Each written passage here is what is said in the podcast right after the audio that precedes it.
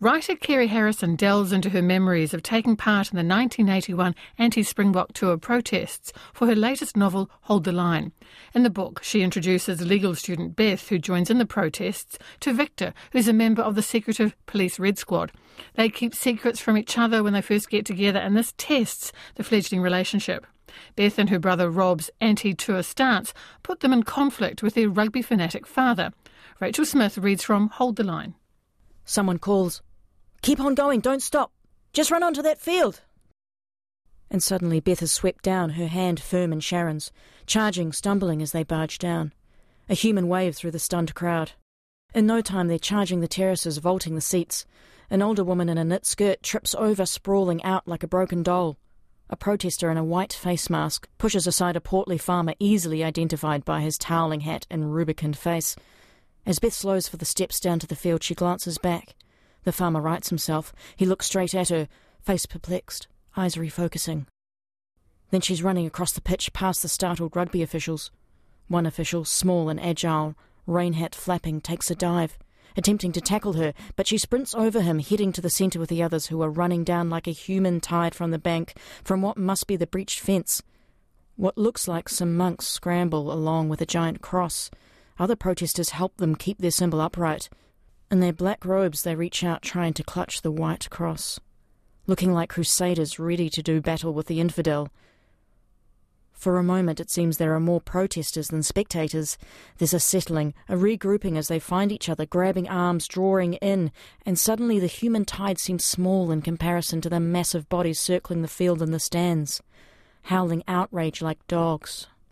Kerry, what, first of all, before we delve into the novel, what are your own memories of 1981 and the Springbok tour? Well, I was a young woman of 23. I'd had a little baby. His name is Julian, and he was only, yeah, he was only very little.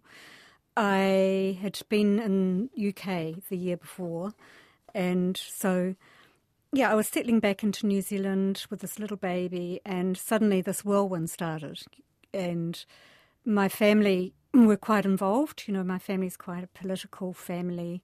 So we talked about it a lot. Um, I felt quite passionate about it. One of my brothers had been to South Africa. He'd um, he'd seen, you know, what that meant for Black South Africans for himself, and he shared that with us. And I always remember the stories he told about it. So, yeah, I went out there and and marched, and I got hit in the stomach by a baton in the last test in Auckland. Quite, you know, it was really the full force of a baton, and it was nowhere near the terrible injuries that happened to others. But it certainly it seared itself literally into my memory. I did wonder because there's a very evocative chapter where where Beth is caught in uh, one of the the um, clashes, mm. and something not dissimilar to what you were talking about happens to her. And I wondered mm. if that mm-hmm. was kind of, in a way, first person. Yeah, definitely. Because I had a baby at home, I didn't, I pulled back, unlike Beth, who keeps on going. Once that happened to me, I just found a way to exit and go back home. So a little bit different in that way. Oh, Beth, though, I mean, in, in a way, she takes a little time, doesn't she, to get into it. You know, from, she's studying and she's involved, but it seems to me that as she talks, say, to her brother, to Rob, or to other members, she kind of becomes gradually more and more involved in it to the point where obviously she's very dedicated. Yes, yeah, and I, and I think that that's that wasn't uncommon. Obviously, there were people who felt very passionately from the beginning, but she's pulled in different directions as well because of her father and his love for rugby and the kind of whole rugby tradition. And because of his sort of mental health, you know, she doesn't want to rock the boat, I guess. And Rob, who, as I mentioned before, is very passionate about this, he, he doesn't really have those concerns. He's just going for it. And I guess what we have here, and it was echoed around the country, were deeply divided families. And it mm. were often incredibly deep divisions, weren't they? They were. And I think they, they became lasting for some families. Um, it was very hard to repair the broken relationships, but yes, it was. Um, it was often husbands and wives, you know, and some women felt like um, rugby had dominated their life, and they were always in the kitchen, you know, wash, cooking up some great um, feast after the game or doing all the washing. And so, husbands and wives, um, brothers, it was all through our society, I think. There were, the divisions were, there was layers and layers of division. There were different motivations also for those who were on the side of protesting against the tour. Yeah, and, and he's, you know, often they're informed by people's own experiences in childhood or, you know, so it's, it's not wasn't just a simple thing, I don't think, of, of just going out to protest. I think, like everything, you know, there's so many different things going on in our heads when we make those decisions. So you've got Beth and her family. We also, of course, need to talk about Viktor, and this is really he's the one with whom you start the novel, uh, mm. who's come back to New Zealand to be involved in training for the police approach to the uh, expected, the anticipated at that stage tour. What's this based on? Well, I heard heard a story of a Red Squad officer, and I'm sure this wasn't wasn't uncommon, who had suffered quite a lot of trauma after the tour because some of them uh, were just young and just kind of got wrapped up in something that became huge. And I think they were, some were a little bit more innocent about it at the beginning. Um, and I guess it was hard to pull back. So I wanted to represent that voice. I read Ross Meurant's, and I have to acknowledge this book the story of the Red Squad, which I got out of the basement of Auckland Library. I gleaned some idea of their movements and where they trained and um, how they where they journeyed and things. So, what's Viktor's backstory? He's Croatian, of course, and he his his parents are immigrants, and you know he's lost his brother, and he's a little bit lost, I think, as an as an immigrant. His parents don't really attach themselves to the rest of the Croatian culture, which is unusual. His father's a kind of an angry man, so you know he's he's got a lot of uh, got a few things going on. As I was reading this, and I knew you were going to get Viktor and Beth together, and they do meet at university. I was listening to the podcast recently, Bed of Lies, which was about how the police infiltrated protest groups and, and deliberately sometimes had their officers get in, involved. Often the men took it much further than was intended. And I thought that might have been the case here, but that's not how you bring them together, though Viktor is at university very specifically. Yeah, and police often do take law papers, so that wasn't unusual, but mine's a little bit different than that. Yeah, I mean, again, it's complicated as lives are. Viktor does have a partner, and he's clearly very fond of, of her, but she's she's very different to Beth, and he's at the same time attracted to Beth. I mean, genuinely attracted to both women. Mm. Yeah, and and and again, that was a sort of like pull of people. We're pulled many different directions, aren't we? But I think in in those days we forget how traditional in many ways society was, and I suppose especially for him and his family. And so, you know, to have a match with somebody from his own community was very attractive. But she's also a really, I think she's a, a good person, you know, and, and he does, yes, he, he loves her too.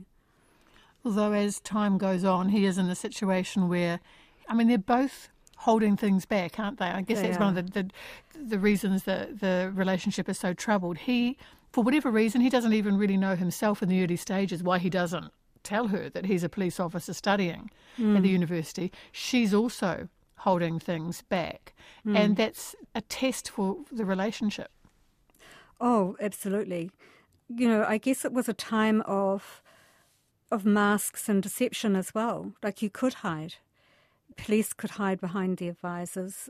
Protesters could hide behind their helmets, and often they did have those those kind of very airy white face masks. And Viktor gets, I guess, an insight into how young people like Beth feel about that, why they're prepared to take such action, why they're prepared to throw them their physical, emotional, and physical selves into the protest action. Um, but you have, you know, some of his mates are not so sympathetic, and they are genuinely upset by some of the actions that the protesters take. Say, if they're protesting in front of a, of a significant memorial, for example, I mean, they are genuinely affronted by the protesters' actions. Yeah, and I mean, I'm sure that would have been quite a strong feeling amongst quite a number of the police that they felt cynical or, you know, slightly disgusted, felt alienated from what the protesters were protesting about. It was like a very much divided society. At one stage, Viktor and Beth are having a very candid conversation about protests, and he's saying, Look, apartheid is inhuman, he said, but half of the protesters at Hamilton on the Hamilton grounds don't know their own history. And he, he goes through, he says, by letting the Boks come here, we're not saying we approve of apartheid any more than by having a Chinese ping pong team here. Uh, we're not saying we like communism. And that was an, a not uncommon argument. People weren't saying apartheid was okay, they just wanted a separation between sport and politics. Yeah. I think that was a genuine feeling. And, and you know, in some ways, Viktor is, is right. You know, we, we had a we had a legacy in it and still have in our country of inequality and some very unfair things have happened in, in our society to a num- number of groups. So, yeah, and I think also for Baz that was really strong as well. Like he he had his own he has a sporting kind of philosophy that sport can bring people together and that was a common belief at the time. I, I, I don't know if you recall that, but they think there was a feeling that by playing a game, you know, we should be able to, you know, find joy and camaraderie and celebration.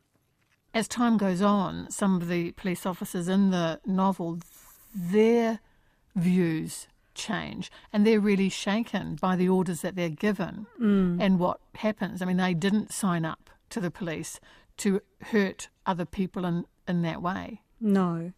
And that's the reality of what happened. And yeah, they would have been genuinely shocked by the behaviour of some of their their comrades. It was um, it was very violent. I guess the thing is that they, and I I hope to have represented this too, were faced with a lot of violence and threats, and they might have felt quite scared, and I'm sure some of them did but then others would have been enraged, and that would have just, you know, added to their feeling of disgust or opposition to what the protesters were on about. But characters like Salesi, for instance, you know, some of these men, they took their job in a very professional way, I guess. They had families to feed. They were proud of their jobs.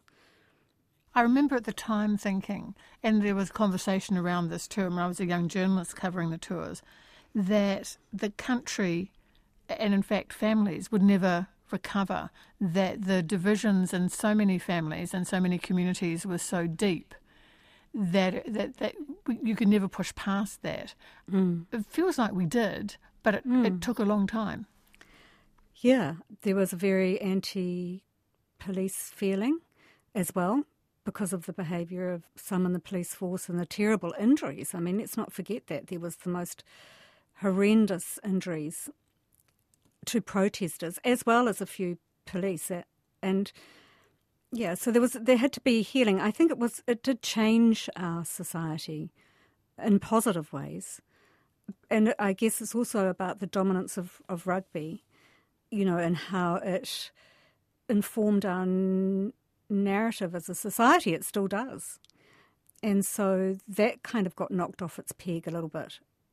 Hold the Line by Kerry Harrison is published by Cloud Ink. Press